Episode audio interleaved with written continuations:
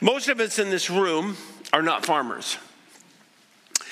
But that doesn't mean we don't know about seasons. We all know about seasons. We know there is a time to plant, we know there's a time to harvest. We know that in January you put your lawnmower away.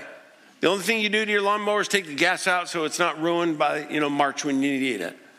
We know that in January you don't plant those beautiful bulbs for daffodils or tulips. That's going to be in the fall, or you know, if, if, you really want to see them next spring. There's seasons for everything. We know there's light and there's darkness.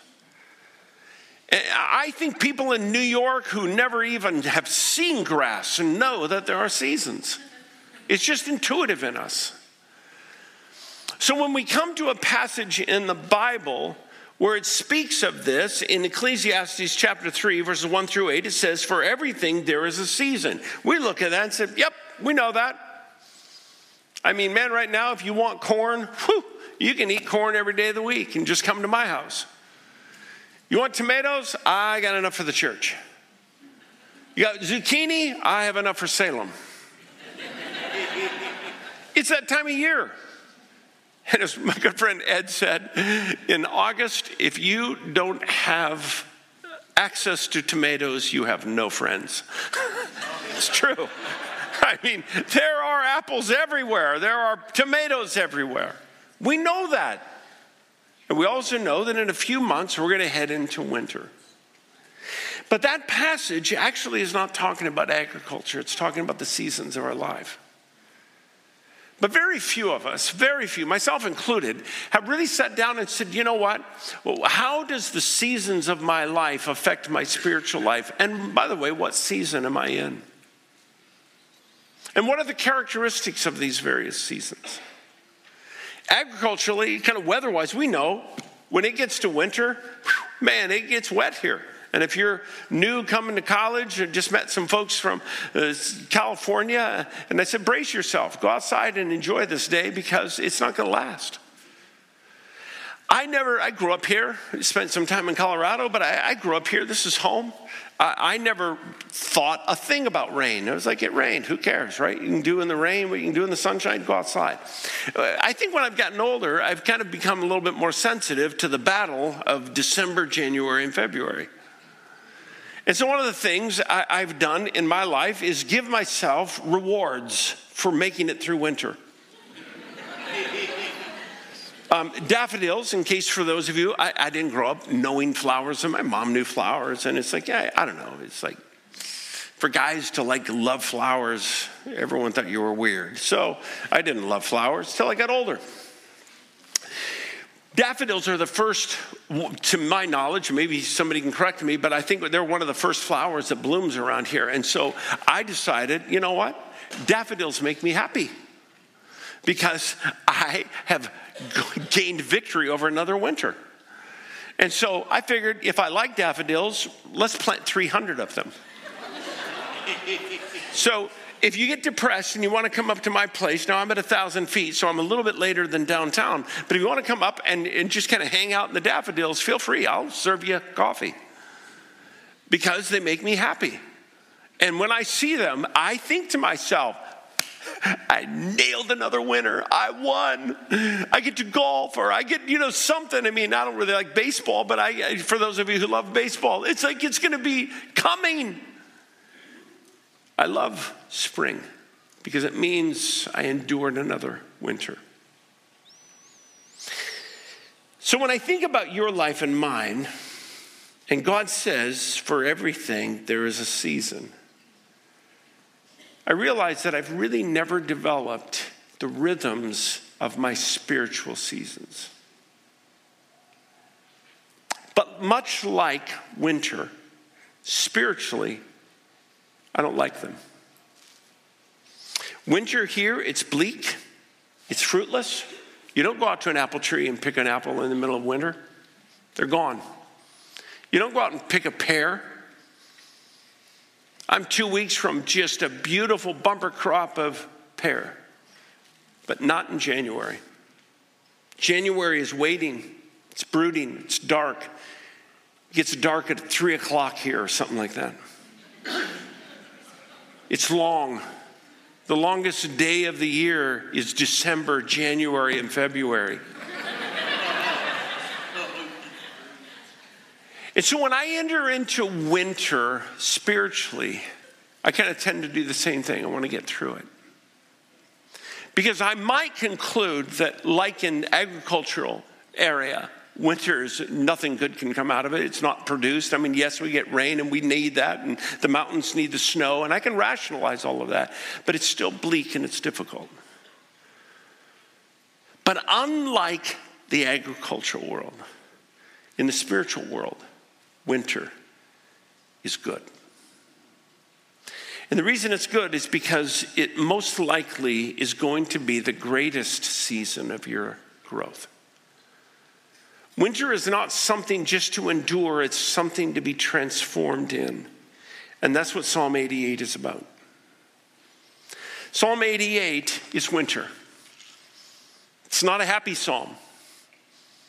People don't preach it a lot. They preach Psalm 23. They preach Psalm 119 if they want a, you know, a whole series on the Word of God, and it's beautiful. They preach Psalm 1 if they want to talk about the blessedness that comes from a person who's rooted in God. But very few people touch Psalm 88. Why? Because it doesn't start well and it doesn't end well, and there's no happy middle. It's just kind of painful. He talks to God about you've taken every good friend. You made my house on the edge of a graveyard, and every day I look at death. So, who wants to go there? But it's in the Bible, and it's in the Bible because you need it. You will need it if you haven't needed it already. You will need it because you're going to hit winter. That winter may last two days, it may last two years, it may last 70 years. It did for the nation of Israel. Their previous winter was 400 years. And God's writing this not to an individual, but He actually writes it to a church. If you notice that at the beginning of 88, it says, a song, a psalm of the sons of Korah for the director of music. Now, I guarantee you, if Nathan brought this song up here and had us sing it, you'd look at him and, like, dude, can you pick a happier song? That thing is miserable.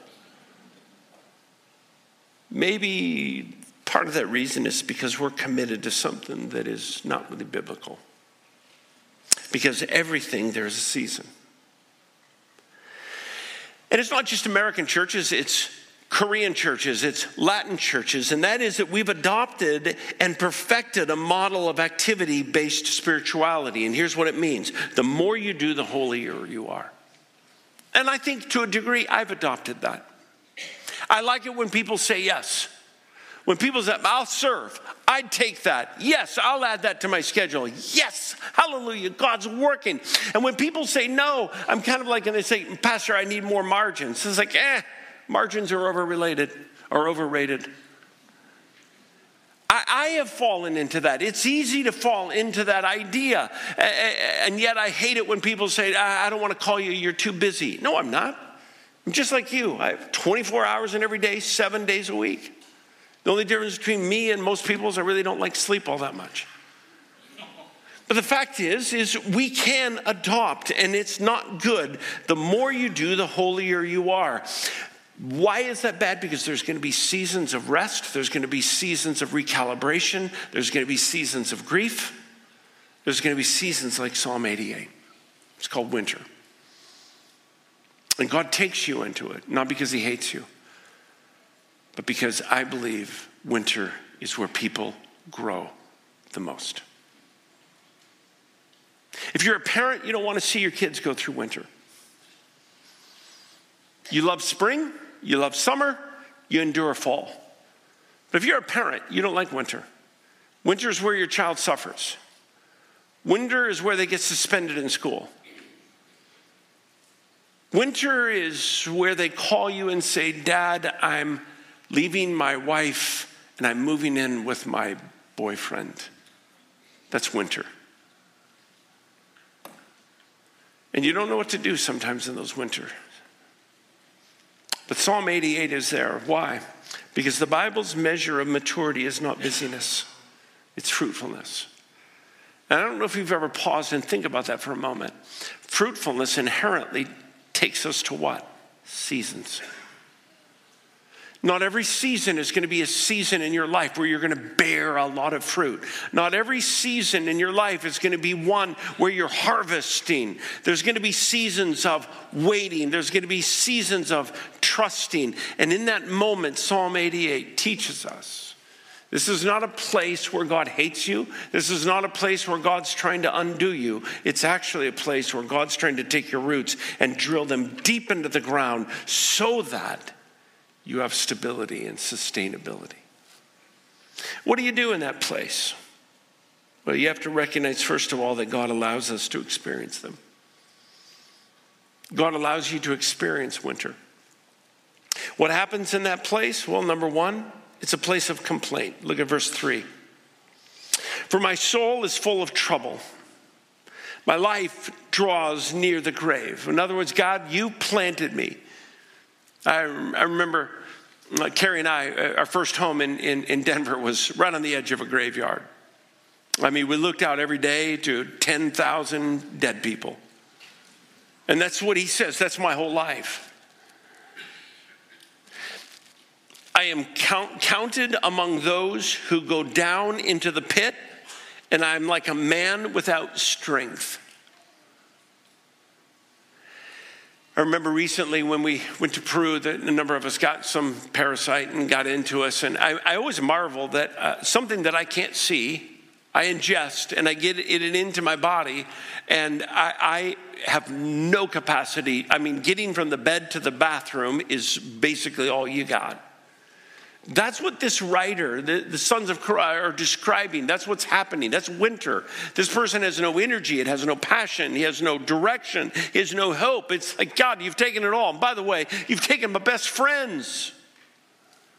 It's a place of complaint, but it's also a place of blame. Verse 5 and following, he says, I am set apart with the dead, like the slain who lie in the grave, whom you remember no more, who are out from under your care. In other words, God, I have now become a person that you don't give a rip about. It's blame. It goes even further when you get down to verses 9 through 12, where he makes this statement I call upon you, Lord, every day. Do you show wonders to the dead? Do those who are dead rise up and praise you? He's moved out of blaming and out of his complaint, and now he's just into sarcasm.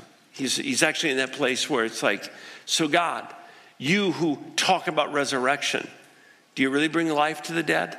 I doubt it. It's not a popular psalm, but it's a psalm that we all live. One of my favorite authors uh, is Philip Yancey. Um, his life, I don't really fully know why, other than I know he was raised in an, just a toxic and an abusive culture of church and family. And his life has been kind of moved. He sold millions of copies of books, but he talks about depression. He talks about disappointment with God and where is God when it hurts and, and uh, just suffering. That's been kind of a theme of his entire life. And recently I was listening to him describe um, his entry into a new winter Parkinson's. And how he discovered it was he was skiing in Colorado and he was going down a hill, and his brain said, Turn left because there's a tree up there. And his body wouldn't communicate to his brain. His brain was saying, Turn left, turn left. And his muscles and his body took him straight into the tree, which took him to ER. And in that process, it unfolded that he had Parkinson's, this winter disease where your muscles are like cement and it begins to deteriorate, not, not so much at your heart level and your mind level. You can be brilliant, you can be very bright, but your body just seems to not want to cooperate, and, and it's winter. And as much as we don't want to experience that, we do. All of us as Christians do. A friend of mine, Had a dear friend, longtime pastor. I, I didn't know him, I, my, my friend did. And this guy was pastoring, very, very effective pastor, a very effective church. And no one knew deep inside something was just tragically wrong in his despair. And this pastor, after a series of just wonderful leadership movements in his church, took his own life. My friend called his wife the next day after the suicide and said, Just checked in, how are you doing? She said, I'm reading Psalm 88. And he said, Interesting, so am I. Why are you reading it? And she said, Because I want to hear that God gives me permission to be in a place today where I have no answers. People ask, Why was your husband depressed? I don't know. They didn't realize that in that very question, it was an accusation against her. Why wasn't I enough to make my husband happy? Why wasn't I enough to give my husband joy and a reason to live? And the church, they went through that. Why weren't we enough to give our pastor a reason for life? And, and, and he, he was interacting with this woman and he said, what, what is it that you see in Psalm 88? She said, It's permission. It's permission from God that I don't have to be happy today. Because I'm not. I don't have any answers.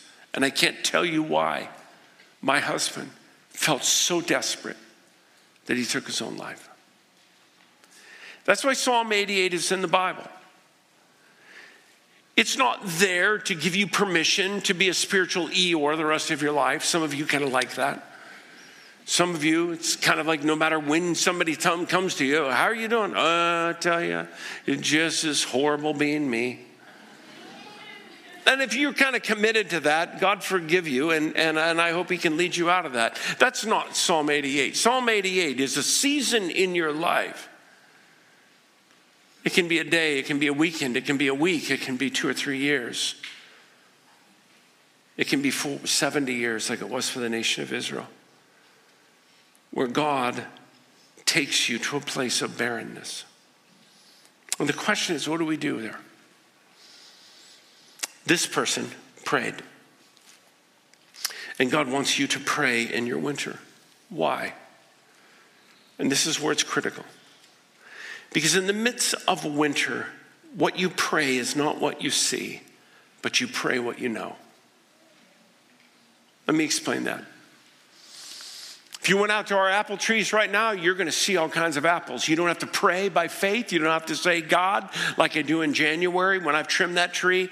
By faith, I pray that this tree bears fruit in the, the, the fall. I don't have to live by faith right now with my apple tree. I can see it. But in winter, you don't see the harvest. And in winter, sometimes you don't feel the faithfulness of God. In winter, you don't feel the warmth of friends. In winter, you feel the betrayal, you feel the question, you feel the wonder, you feel the angst of a son who has left his children and his wife and has moved in with his boyfriend. That's winter. And when that occurs as a parent, you're grieving, you're lost, you don't know how to have basic conversations, you have no idea what to do for Thanksgiving, and Christmas is a nightmare. It's winter. And birthdays are no longer something you celebrate, it's winter. And in that moment, you don't pray about what you see because what you see is desperate, it hurts, you have to pray by what you know. God, you have not abandoned my son. God, you have not walked away from my daughter. God, you have not abandoned my grandchildren. And to a wife whose husband was pastoring a very effective church, she doesn't pray in that moment with what she sees because what she sees is a grave. She has no explanations for her lovely church, and she has no explanation for her kids. And she goes to bed every night feeling the shame and the blame that for some reason she wasn't enough to keep him alive. You don't pray what you see because what you see is a grave. What you see is the abandonment of friends. You have to pray what you know. And that's why winter is the ultimate cultivation of biblical faith. Because in this season, your roots begin to sink down, and what you believe about God at its basic and most core level is going to be the most significant thing in your life. It's going to be that which keeps you stable. It's going to be that which keeps you from going over the edge. It's going to be that thing that keeps you engaged with your children. It's going to be that thing that keeps you engaged with your wife as her health deteriorates. It's going to be that thing that keeps you from disconnecting from people. Because you're going to discover that God, you're with me and your promises to me have not been abandoned.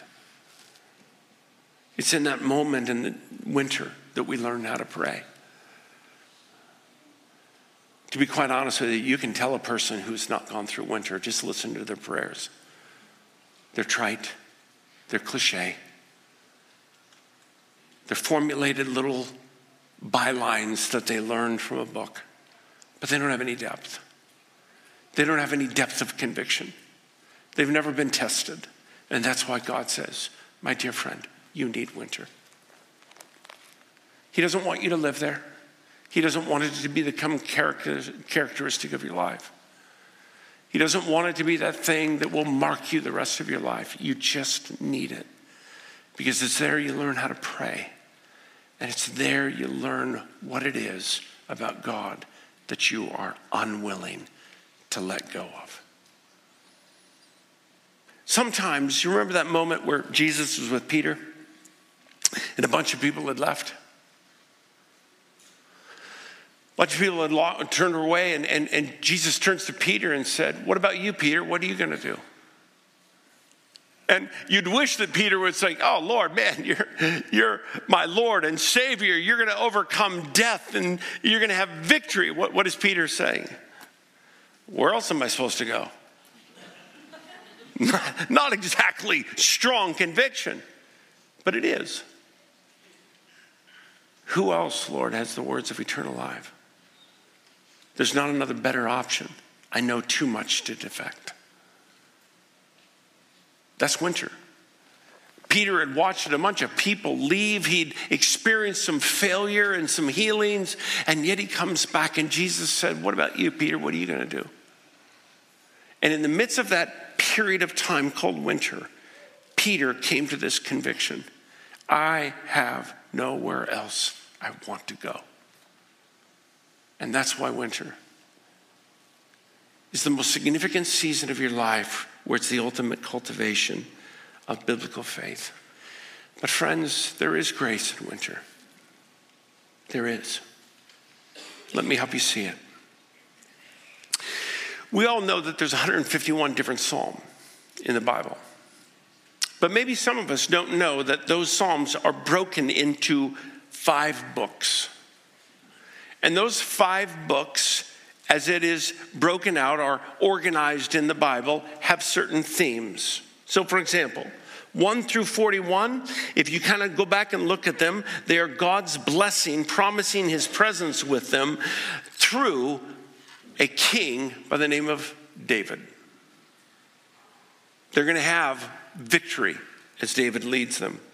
Psalm 42 through 72, that is a group of Psalms, it's a book about the anticipation of God going before them with Solomon. And then you get to Psalm 73. 73 through 89, not 88, but 89 is another book, and that is the book of enemies or the book of exile. That's the book that speaks about Babylon. It's the book that speaks about betrayal. It's the book that speaks about abandonment. And all of those have this connective piece to what? Winter. Where's the grace? Psalm 88 isn't the last chapter of this book, 89 is. 88 is not the period on the exile period. 88 is not the summary of Babylon. 89 is. Let's go to 89 for a moment. And when you begin to read 89, something has changed. It's still a maskil of Ethan, the Ezrahite, or yeah, and he says, I will sing of the Lord's great love forever. With my mouth, I will make known your faithfulness known through all of the generations. And I will declare your love, Lord, and it stands firm and it's going to last forever. That you have established your faithfulness in heaven itself. And you have said, I have made a covenant with my chosen one.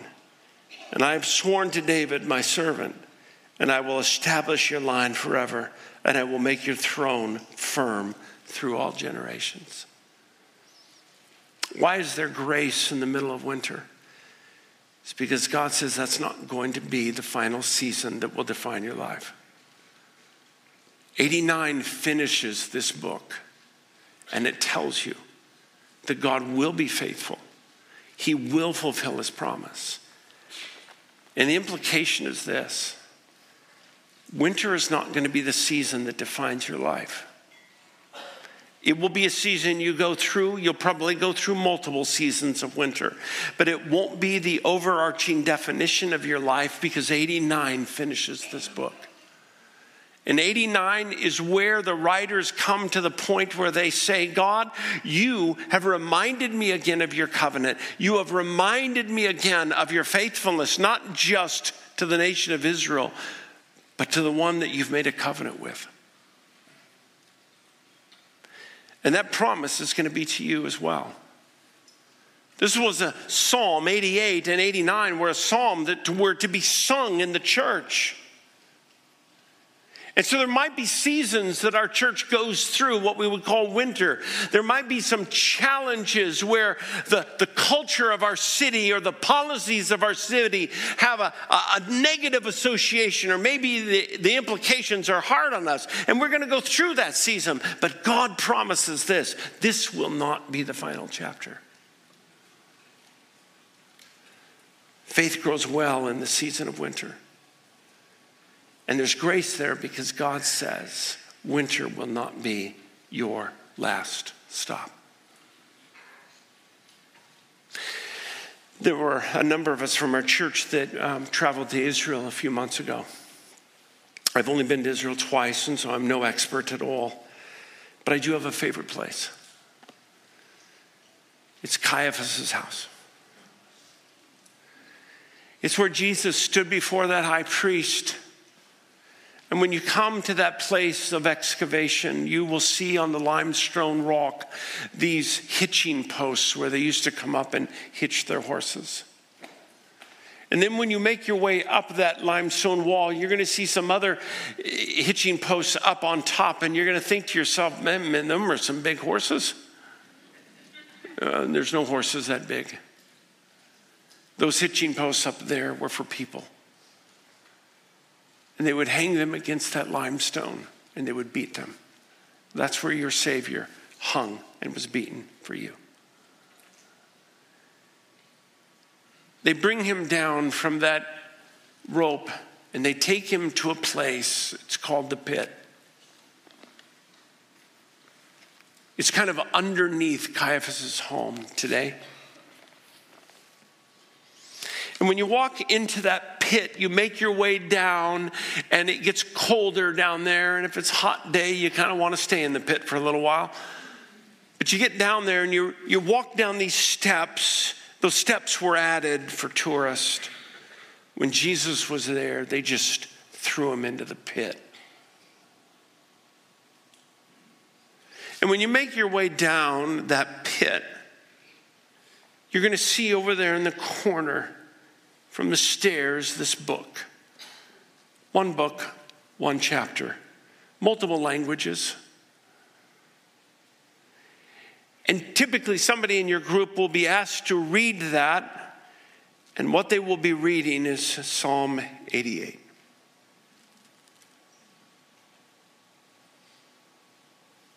You have put me in the lowest pit, in the darkest depths. And if it hasn't occurred to you prior, it does in the most powerful way in that moment.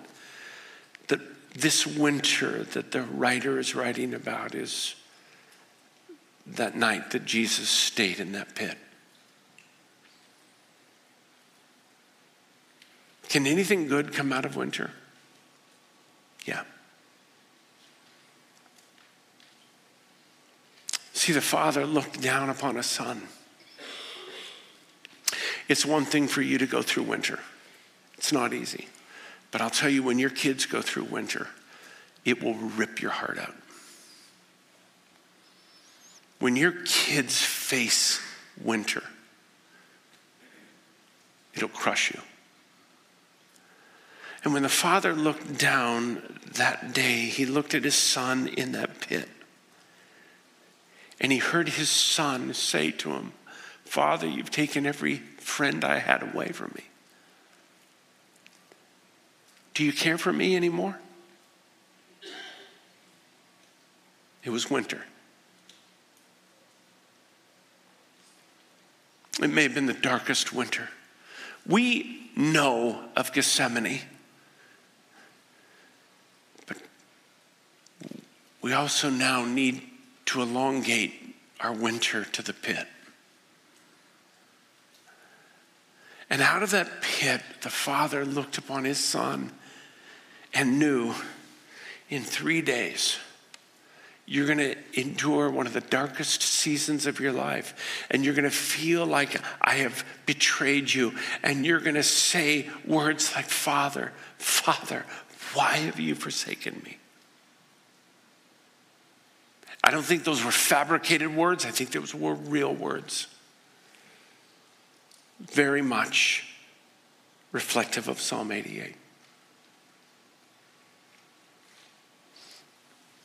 If you're in a season of a winter or you have a child that's in winter, understand the Father gave you Psalm 88 for a reason.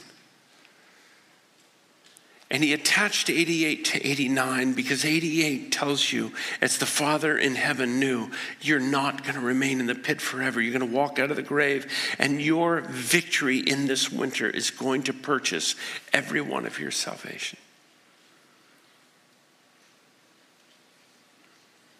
and the lessons you will learn in your winter and the transformation that God does in your life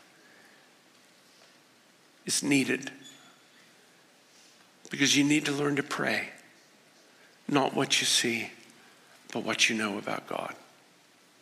Just like the son who grew in wisdom and the father who looked upon his son and was crushed in his heart, just like you are when your kids go through winter. But you need to understand 88 is not the end. 89 finishes this book. And it finishes with what? You've remembered the covenant you made with David. And God will say the same thing to you. I've made a promise to you that winter will not be your final destination. And therefore, Wait, pray, trust, and you will grow. You will. And you will grow because you need it, just like me. But God will redeem your story because He will redeem every winter. Let's pray.